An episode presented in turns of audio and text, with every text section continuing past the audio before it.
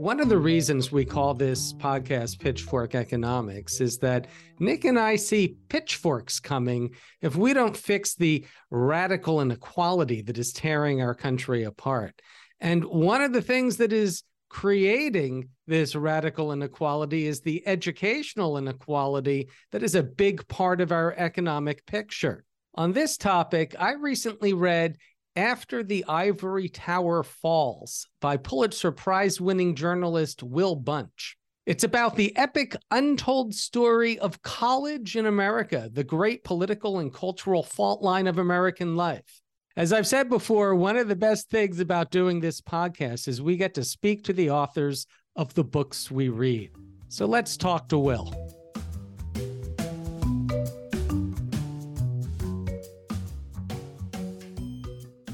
So I'm Will Bunch. I'm the national opinion columnist for the Philadelphia Inquirer, where uh, I've worked for a long time at the Inquirer and the Daily News.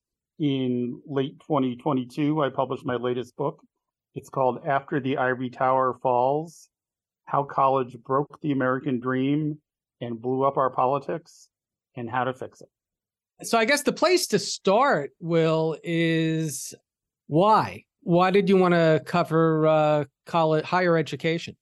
Yeah, you know, it was it was a little bit of a change for me because um, you know my main focus. I've been a journalist for over forty years, and and my main focus has been, pol- you know, hardcore politics, um, going back to the first presidential election I covered, which was uh, 1984 when Ronald Reagan ran for reelection. So um, uh, so I've been much more of a political writer than an education writer.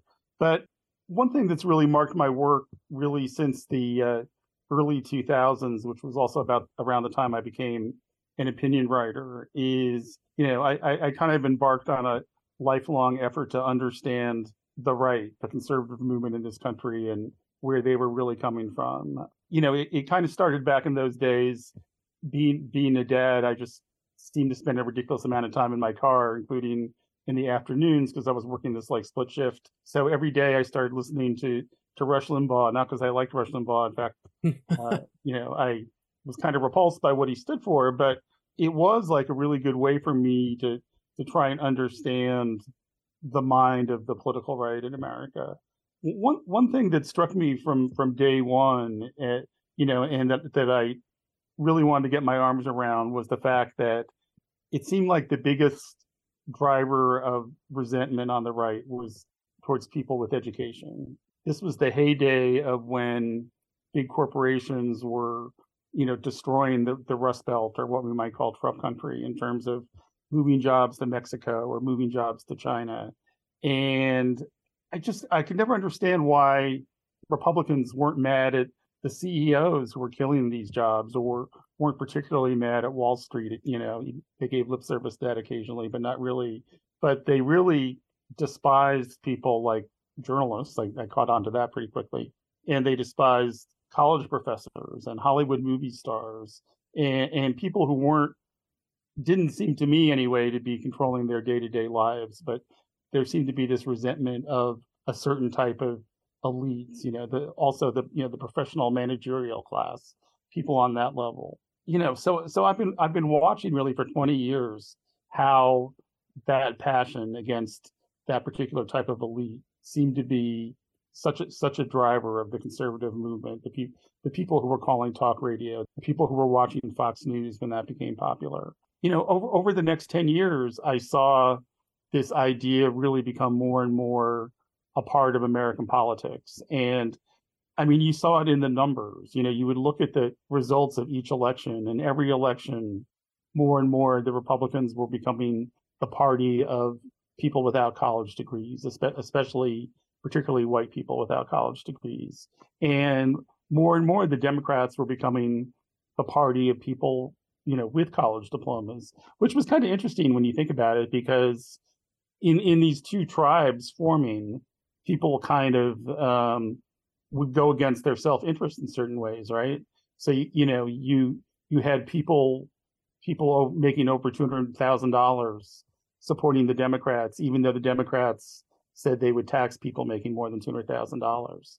You know, you had people in places like West Virginia or Ohio who were, you know, desperate for better health care and better social services, but yet they were running for the party that was pledging to repeal Obamacare. So I really wanted to understand what was driving what people were starting to call the college non college divide. And it seemed to me that if, if you have a college non college divide, then the thing that's driving that is college. So what is it? What is it? right. So what? So, that's that's almost too obvious, but of course, well, it, it is. It is. But you know, I was somebody who spent a lot of time reading political journalism. You know, in, mm-hmm. in newspapers and in magazines and online, and what people were saying in Twitter. And you know, certainly, you know, spiking with Donald Trump's election in 2016, I would see more and more pieces in the political press saying you know, the real divide in American politics today is is is education. You know, whether you have a college degree or not. But no, but nobody would ever take it to the next level. Nobody, nobody said, well, why is that? You know, because because it's not something that follows logically. You know, we were trained. You know, I, I, you know, went to college in the late '70s, early '80s, and I studied political science, and and we were trained to think that class and economics, you know, were the were the drivers of the two parties. You know, I I was there for Bill Clinton's election in 1992 when his when his mantra was "It's the economy, stupid," and and that's that's how we were trained to think. But but now people were voting against their economic interests in some cases to to be a part of this social tribe, the educated, the degree holders versus the non-degree holders. So I, I decided to take a deep dive, and you know, I I, I spent a couple years on this and I learned quite a bit.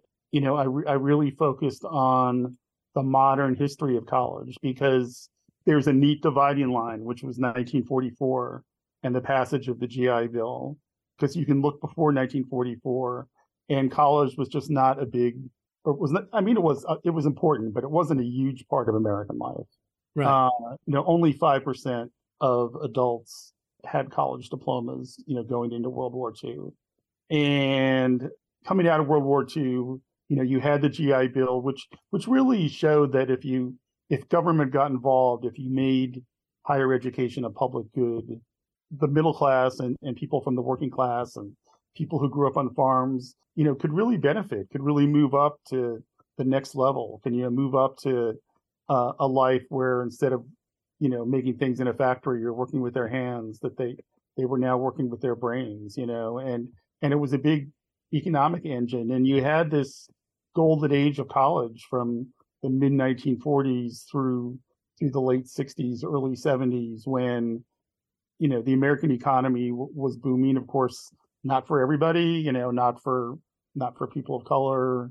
Women were still obviously held back in the job market, but but you know you did have this generally more more positive, more boisterous economy at the same time you had this real public investment in in college both financially and just also just public support for the idea of college that this that this was the american dream yeah i mean let's get into this a, a little more because this is an economics podcast and this of course this this notion of higher education being a public good that really was at the core of uh, the GI Bill and the uh, legislation and support that followed, wasn't it? That this was this wasn't something that you did uh, to just improve these individuals. This was going to make our economy and our democracy stronger, and it was, and this was very much within the context of fighting the Cold War, wasn't it? You just said a lot there because all because all you said a lot, and almost all of the things you said are, are true, right? You know, it was all of a sudden college was seen as just this kind of thing that you know rich wealthy families passed on from generation to generation all of a sudden this kind of light bulb went off at the end of world war ii and people realized that this could be this gigantic economic engine you know that i mean i mean you could see as early as the early 1960s with clark kerr the famous you know president of the university of california system uh, people talking about what we now call the knowledge economy. There was this new sense that, you know, knowledge rather than, you know, iron and steel and automobiles could be could be America's economic advantage. But you had these other things going on too that were also pro college, and, and you mentioned both of them. One of them is, you know, we had just come off, you know, one of the most traumatic 20 or 30 year stretches in American and world history where you had first the Great Depression and then World War II, you know, which was the Second World War of the first half of the 20th century. And you had seen these new political movements like fascism, like, uh, you know, totalitarian forms of communism that uh, understandably alarmed people. And it started a real conversation about the value of higher education as something that can promote democracy, that, that by promoting critical thinking, you can get more people to participate in civic life and be better citizens. And, and the third leg of that, which you also alluded to, is the Cold War and the fact that, you know, that, that light bulb that I mentioned that went off after World War II, you know, at the Pentagon, there was this sudden realization that, you know, people with more education made for better soldiers, which I mean, it's it's crazy now because you, think of that now, it's like, of course, but you know, back back then when most people were not getting higher education, it wasn't seen that you know it wasn't necessarily seen that way. People didn't make that connection connection that a better trained army and navy, you know, with lots of college graduates would be a better fighting force than than what we had had before. And you know, the Pentagon was also very interested in in the research capacity of these universities. Mm-hmm. You know, that, that by having more vibrant universities, you know, suddenly you had this place for making the kind of advances that they'd seen in World War II, you know, like unfortunately nuclear weapons, but you know, other other things like radar and penicillin and other things that were developed during the war.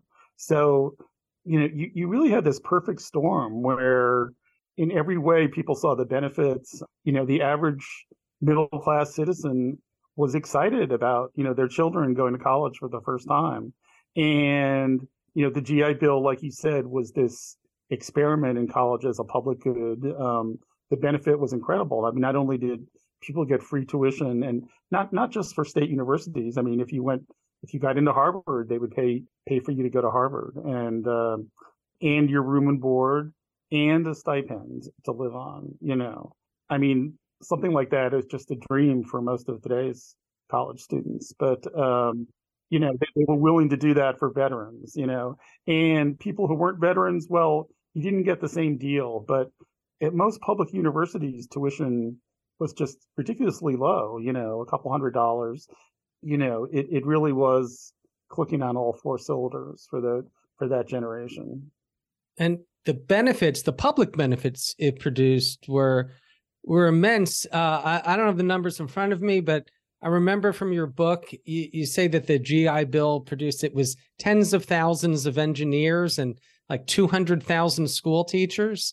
Yeah, the, the numbers are huge. I mean, both, just like you said, just in the large body of teachers and and you know i mean you had this you had this virtuous cycle right because the more colleges expanded the more they needed professors and so you had these universities churning out professors, you know, in, in, in the liberal arts and the social sciences, you know, in the, in the humanities. You can major in English and there would be a job for you as an English professor, right? Which is, isn't really the case today. So, so you had all of those things going on at the same time. Right. So that's the happy part of the story. This is the, that two to three decade period in which the great American middle class was built. We lifted uh, tens of millions of people out of poverty and into the middle class. Uh, income and wealth inequality dramatically decreased. We had, yeah, we there there were still a lot of problems. It was largely for white people. Um, and so yeah. you, but it you did end up laying this. It did end up, as you say in your book, laying the the seeds for uh, the civil rights movement. Uh, but when did this notion of higher education being a public good uh, start to end? Why and what were the consequences? This isn't the only consequence because obviously, as we all know, the U.S. economy started going bad around the 1970s, and right. you know that, that caused that caused retrenchment in a number of ways. But the real change in public attitudes about college is political. And what I argue, and after the Ivory Tower falls, is that this idea that higher education was going to get America's young people excited about democracy and make them critical thinkers and, and start thinking about the world and thinking more globally. That really worked. and then you had the blowback, and the blowback was, well, wait a minute, like America is not doing this democracy thing, right? You know, it, it you know, it really started, like you said, with the civil rights movement and, uh, you know, which was, which was led by the growing, started by the, or started, I should say, by the growing number of African Americans who were going, starting to go to college in the 50s and early 60s. You know, you had the lunch counter sit-ins that started in Greensboro in early 1960s, and you know, and, and when you talk to people, survivors of that era, you know that that was the trigger. even on majority white campuses, young people were just electrified by these sit-ins and and the role that young people were playing in bringing about social change. And, and, and you know, for a few years, you saw lots of college kids participating in things like Mississippi Freedom, Freedom Summer and, and, and other events like that. And that ended up flowing directly into things like the Berkeley free speech movement, which I devote a long segment in the book to because really the first major campus based protest where people were protesting to to change the university to, to get more free speech for young people on campus. And the, and the Berkeley free speech movement really flowed directly into opposition to the Vietnam War. And, you know, I, I assume that most people listening to this are probably somewhat familiar with, you know, the history of the late 60s and campus protests and maybe have some general knowledge, at least, of what happened at campuses like Berkeley and Columbia and, and, and the young people who, who protested the war at the, um, 1968 Democratic Convention in in Chicago, and um, you know, and and it got more and more radical as the decade went on, and uh, you know, it culminated in these incidents that are famous now, like the Kent State massacre, in which four students were killed. This caused a, a, a huge political and, and social backlash, uh, you know, among older people, among conservatives, among people who weren't still benefiting from, you know, because it wasn't like everybody was going to college. In fact, today, the number of adults who get college degrees is 37%. So we, we went from five to 37%. And uh, obviously more than, more than that have some college, you know, community college or a couple years and then they dropped out. But, um, among people without degrees, there was resentment against these kids who were protesting Vietnam or protesting, you know, protesting white privilege. Um, in society and things like that. You saw the rise of these politicians on the right, and, and, Ronald Reagan is really the avatar of this. You mm-hmm. know, he ran for governor of California in 1966, having only been, you know, a, a movie actor and something of a spokesman before that. And he had a couple of big issues, but the biggest one was he was going to clean up Berkeley. You know, he was going to do something about this campus unrest and and these hippies with their dances and their sexual liberation and, and all of that. And, you know, and, and he beat an incumbent, Pat Brown, in a landslide. He won by a million votes. And, you know, two years later in 68, you know, Richard Nixon ran on this law and order platform, you know, again, promising to, to clean up unrest and, uh, you know, with, with an emphasis on what was going on on the college campuses. And in conjunction with that, with that political shift, came this idea that, well, we're sending these kids to college practically for free. So of course they're going to revolt against the system. You know, you know, w- what if we changed the system? What if we essentially privatized it so that people attending college had financial skin in the game? You know, that that they're right. they're getting a benefit from this. They're getting they're getting the economic benefit of a career and a job where they're going to make more money over time. So why you know why are we giving them free or nearly free tuition uh, to do this, especially when it seems to end up in them becoming revolutionaries. Yeah, this was part of the neoliberal shift that started to take hold at the time where education was under neoliberalism isn't a public good, it's a private good. Since you benefit from it, it increases your human capital, uh, then you should pay for it not the public. It's not not the taxpayers who should pay for this since they don't benefit from you getting an education. You do. Or at least that's the economic justification that a lot of politicians fall back on. You can see the roots of division, right? You know, mm-hmm. that that all of a sudden now all of a sudden now it's us versus them.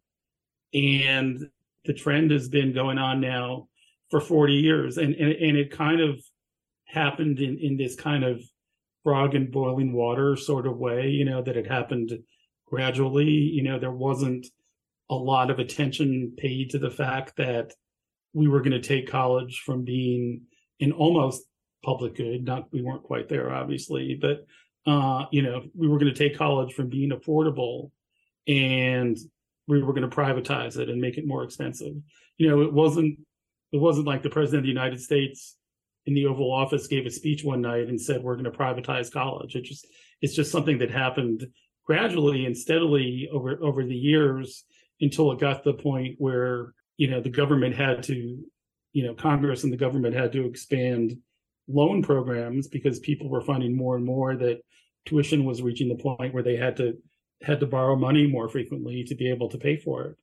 And, you know, again, it's like, well, it's okay because they're going to get better jobs with this degree that they borrowed money to to obtain. And so it's still going to be a good deal for them in the long run.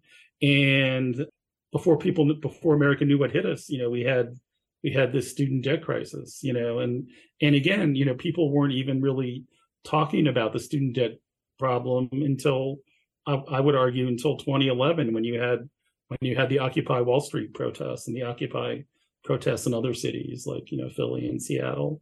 Then it became an issue. Then people started saying, "Hey, did you know that I have uh, you know eighty thousand dollars in college debt and uh, you know because of this great recession, I can only get a job as a barista at Starbucks." You know, and but by then it was too late because by then by then it was a crisis. Right. I think back to where I'm a few years younger than you, so I graduated college in '85, and I think, think mm-hmm. it's one of the things that struck me in reading your book. By the way, is how much of it was familiar to me. Uh, you mentioned you mentioned Trinity College in the book. I think you said you had an uncle who went there. No, no, my no, my my dad actually was yeah. your father. Your yeah. your you spent a whole chapter on Kenyon College. Those were two of the colleges I applied to. um, uh, I ended up getting into Penn, so I went there. I believe you went to Brown. Is that right? Yeah. So we had we had similar experiences, and it's interesting because you know the college experience is is is is such a diverse experience, right? Because I mean, the schools that you just mentioned are um, are all all all private, you know, elite institutions, and and they're important, uh, you know, for several reasons. I mean, you know, the Ivy League schools in particular somehow kind of set the trends that just filter down through the whole system. You know, that the, the basic economic model of college today, which is known as the high tuition, high aid model, was was created by Harvard in the late 1970s. And of course, they could get away with it because you had incredibly rich families willing to pay that high tuition to go to Harvard, which gave them the money then to offer you know, fairly generous financial aid packages to, to low income students. When that system filtered down to public state universities, it didn't work as well. And, uh, you know, and then we've seen the states that are responsible for these state universities, responsible for funding them, just gradually pull support over a long period of time. Yeah, in Washington State, we, we we managed to implement half of it, the high tuition part of the model we we, right. we just didn't get to the high financial aid, and as a result, what you saw over uh, three decades was Washington shifting from 80% state funding and 20% tuition to 80% tuition and 20% state funding. And it's interesting. You talk in the book about all the fancy facilities that these schools have added, and that's true but when I uh, I remember it must have been about six seven years ago, I actually looked at the cost per student, what they were spending per student in inflation adjusted dollars, and it hadn't gone up that much. The tuition, the price had gone up dramatically; it had quadrupled um, in real dollars, but the over about a about 15 years but the cost what they were spending per student had an increase it was just a shift in how we funded it and when we say tuition, we largely mean loans. Yeah, for for most for most families, absolutely. And yeah, I mean that change is largely the result of, of your state legislature pulling its financial support. You know, and think about it. We're talking we're talking about a blue state, you know, liberal quote unquote Washington mm-hmm. state, you know, and Pennsylvania, the numbers that, that I've seen are almost exactly identical. You know, they I think the numbers I saw where they went from 75% to 25% public support, taxpayer support of public universities. And you're right. You know, that money was just had to be made up by raising tuition and and the kids didn't get a huge benefit from from the higher tuition. It was just it was just to make up for the lack of public support. One of the problems in the public debate over or in the political debate over college is that I don't know if people even understand the terms very well because you know we we talk about how higher education has been privatized in America. And I, I kind of went into this not fully understanding that concept because to me, you know, I, I guess, you know, as, as a younger journalist, I, I, covered, you know, city and town governments. And, and so when you said privatizing, it meant that, you, you know, you fired all the sanitation workers and you, you hired a private company to pick up the trash or something. That, that's not, that's not really what we mean when we say that higher education was privatized. What what what we mean is quite simply that we went from it being a shared burden that all taxpayers paid something to support to being a burden that was totally placed on the individuals who attend college. And it, it's crazy, right? Because we we you know we, we don't do that, and we would never do that for K through 12 education. You know, we totally have accepted and internalized the idea that K through 12 is is is the responsibility of, of the whole community. And if you don't have kids or if your kids grew up 30 years ago, it doesn't matter. You're still paying property taxes or whatever whatever your school district uses to, to fund its schools. Every, everybody everybody pays for K through 12. And and now now here it is, it's 2023 and we're living in a society where everybody acknowledges that some education beyond K through 12 is necessary uh, you know, not everybody has to get a bachelor's degree. It's it's true, but people need some sort of training beyond the age of 18, whether it's trade school or apprenticeships or, or or, something. And yet we just cut we just cut our children off at 18 you know you know 18 comes and, and people are on their own which is you know it's created this dog eat dog system you know and, and i didn't even get into this in the book probably as much as I should, because it's something we're talking about more in, in the couple years since uh, I submitted it to the publisher. But you know, you've got this mental health crisis among young people, and I think a lot of it is the pressure that this system puts on. You know that that we basically tell our kids, you know, you need to get it right by the time you're age 18 because that's going to decide your whole life. You know, whether you mm-hmm. get into the right college or whether you get into college or whether you go to college. You know, if, if you don't get into college, you're going to be seen as a failure and society is going to look, look down on you. And, you know, I mean, I mean, it's crazy the pressure we put on our kids, you know, and I, I was going to say one thing I do talk about in the book, uh, affecting the millions of young people who don't go to college at all is these recent findings about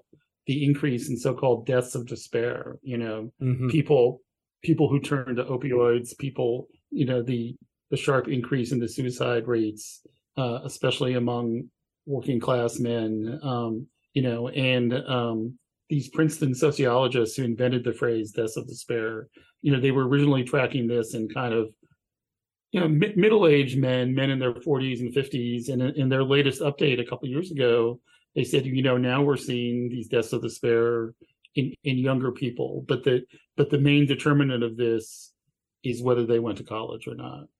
And to me, that's just a giant red flag that people should look at that and say, "Whoa, what are we doing here?" If we've created this system where half the people aren't going to college and yet not going to college is making them so despondent about their lives that you're seeing more suicide or more drug overdoses. We should be having a conversation about how to fix that. Okay, so let's have that conversation. How do we fix it?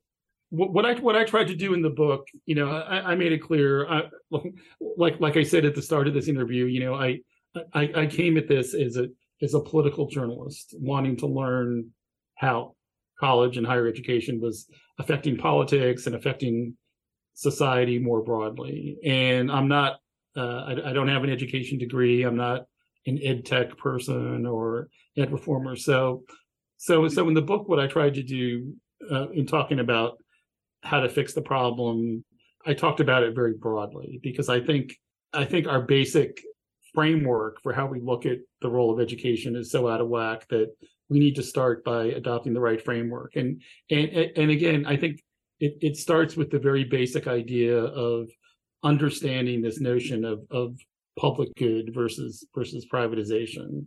And I believe strongly that we should get behind the idea that higher education should be a public good.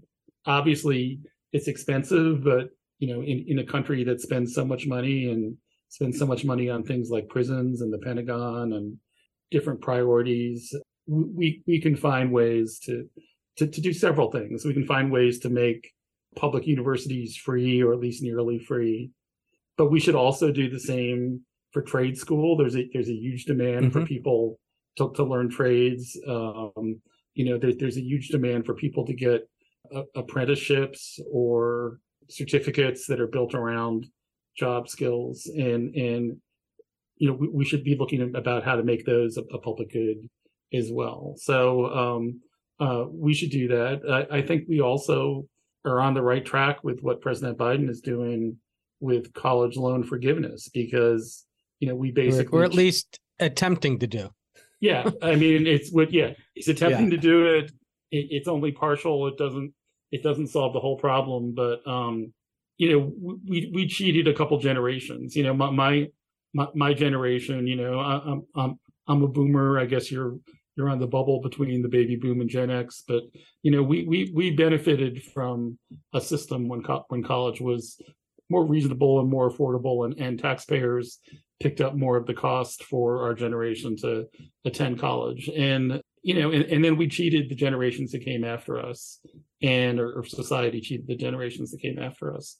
And I think I think we owe it to them to admit that we made a mistake. And you know, it would just be a huge boon for people suffering under this weight. You know, an an economic boon, a, a, a mental health boon. You know, so so I, I think we should pursue this aggressively as we can. I think we should also support the idea of quote liberal education unquote, which doesn't mean liberal in the political sense necessarily, but liberal education or yeah, which although that that holds it back, right? People think people associating it with with uh, you know those crazy pinkos on campus, but but uh, no, but, uh-huh. but y- y- you know that by liberal education we're talking about more focus on the humanities, more focus on uh, social sciences. You know, um, I mean it's it's fascinating when you go back to that golden age I talked about in the 50s and 60s. And you look at how many people majored in subjects like English, like philosophy, like sociology. Um, uh, you know, I was a history major. History is classic, classic, and it, it's all dying. You know. And I'll tell you, I don't. I know at least the the privileged elite Ivy League education I got as a as a history major it, it didn't teach me anything that was particularly useful in the real world other than it taught me how to learn which is something especially in this modern economy we constantly have to do because it's changing so fast that's that's i mean forget about all the things about making you a better citizen uh, giving you a richer outlook on life in terms of all the reading all everything the humanities does just it gives you this skill set that makes you a lot more flexible and resilient in a fast changing economy. Yeah, and, and, you know, you know what's crazy is employers actually want that. You know, employers want people who can think on their feet and who can adapt when the new technology inevitably comes out in five years, or you know, mm-hmm. I, you know, I mean, I mean, they don't want people who are trained to code one computer system and then you know chat gpt or something comes along and all of a sudden their skills are outdated and uh, you know that's fine but they want people who have the ability to learn to learn new skills and you know when, when you look when you look at what's going on more broadly in american society when you look at the problems of misinformation and how many adults are, falling into rabbit holes like QAnon and things like that, and how many how many people were willing to believe Donald Trump's big lie and uh, participate in in January 6th. And and and when you look at the high rate of climate change denial in this country, I mean, all of all of that just screams out for liberal higher education. You know, um, uh, uh, it wouldn't solve those problems necessarily, but it would help quite a bit, I think. And, and it, it just it just makes a case for the kind of education that we were talking about in the 40s and 50s, and that you know we've gotten away from in this focus on careerism.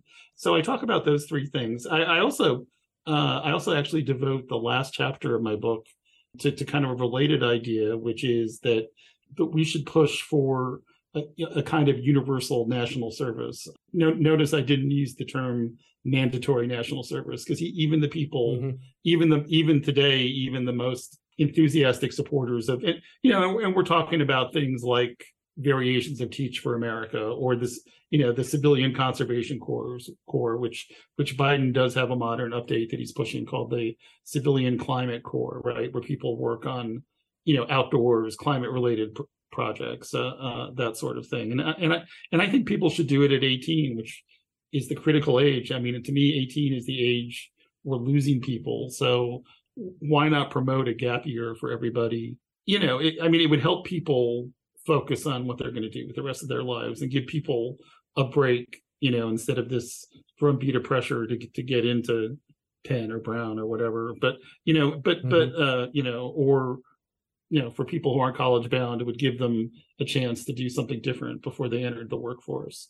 I can tell you, the 18 year old me would have hated that idea.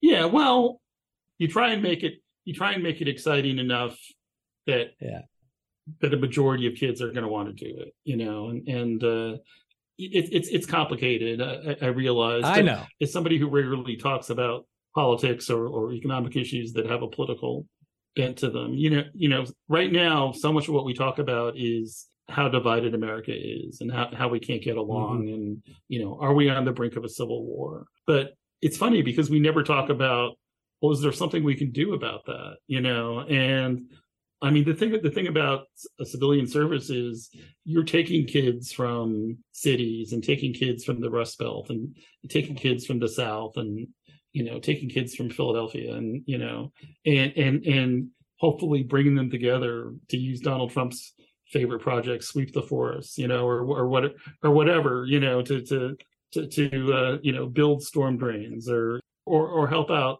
struggling schools in you know West Virginia or something. But you know th- things that are in the public good. You're you're bringing people together. You know we used to have something like that in America. What it was, unfortunately, was war. Right when, when right. you had World War II or Korea, people from all over the country. You know, like my uh, you know my my, uh, my Italian American father-in-law, you know, ended up down down in Alabama, stationed, you know, before before he was sent off to Germany, you know, and uh, um, you meet other people you know you, you, get out but war is not something that we ought to be promoting but but to do the same thing for civilian projects like climate change that are actually needed i, I think would be fantastic and it's it's a solution you know i mean it, it just kind of drives me crazy that we devote so much mental energy to talking about these problems and we devote such little mental energy to proposing well what if we tried this and you know maybe maybe it won't work exactly the way you hoped it would work, but we're not trying to fix this problem. We're just watching this anger and bitterness from this college non-college divide in this country, you know, get worse and worse. And and um, you know, we did solve a similar crisis in this country once, but by by having a civil war. But do we really do we really want to do it that way again? I I, I don't think that we do. Well, some people do. Yeah, some. But there's, yeah, always, there's always are, right. There's always going to be some people. Yeah, uh, some people are itching for it. Well, one final question we ask all of our guests: Why do you do this work? Well, journalism, or or broadly, or yeah, every everything you do. I've been fo- every, following your work for years, including this book. Why why do you do it? Journalism is a good fit for me because I, I love the creativity and the art of writing, and I've, I've always did that. You know, when I was when I was eight or nine years old, I, you know, I imagined myself maybe becoming a novel, a novelist or, or writing fiction. But then as I grew older, I became more interested in the real world and what was happening in the world, starting, starting, I think with the late sixties. And then, you know, I, I, for better or worse, I, I really came of age in the Watergate er, era. And, and that kind of did two things. You know, it just created this general excitement about journalists, and and it kind of cemented this idea that well, you know, the stuff that we saw in the 60s the campus protest and being more revolutionary that that didn't change the world but you know journalism is something that can change the world look at woodward and bernstein and right. these other folks covering watergate and and and i really bought into that and it wasn't quite like that right you know and and so so so i so i so i had so i had kind of a rebirth in the early 2000s you know after in the in the years between 9-11 and probably the start of the iraq war in 2003 and i guess into 2004 uh, where, where i really kind of questioned everything you know that uh, you know I, I still thought that journalism and writing was a force for good but um, I, I, felt it, it, wasn't changing the world in a positive way like i hoped it would. And so, so i became very interested in new ways of doing things you know it, it just so happened that that was kind of the blogging, the era of the blogging mm-hmm. revolution, and so I became a blogger. Even though I worked for, even though I worked for a newspaper, the Philadelphia Daily News, but uh, I, I, had a very kind of liberal, experimental, you know, liberal in terms of open to like new ideas and new things, and and they were willing to let me try being a blogger, even though even as a main, even as a mainstream journalist. So it was kind of a weird hybrid, but but it worked for me, and it's it's evolved over the years in, into my column, and and uh, you know it's helped give give me a platform to, to to write three books now about politics, and I love it. I wouldn't do anything else.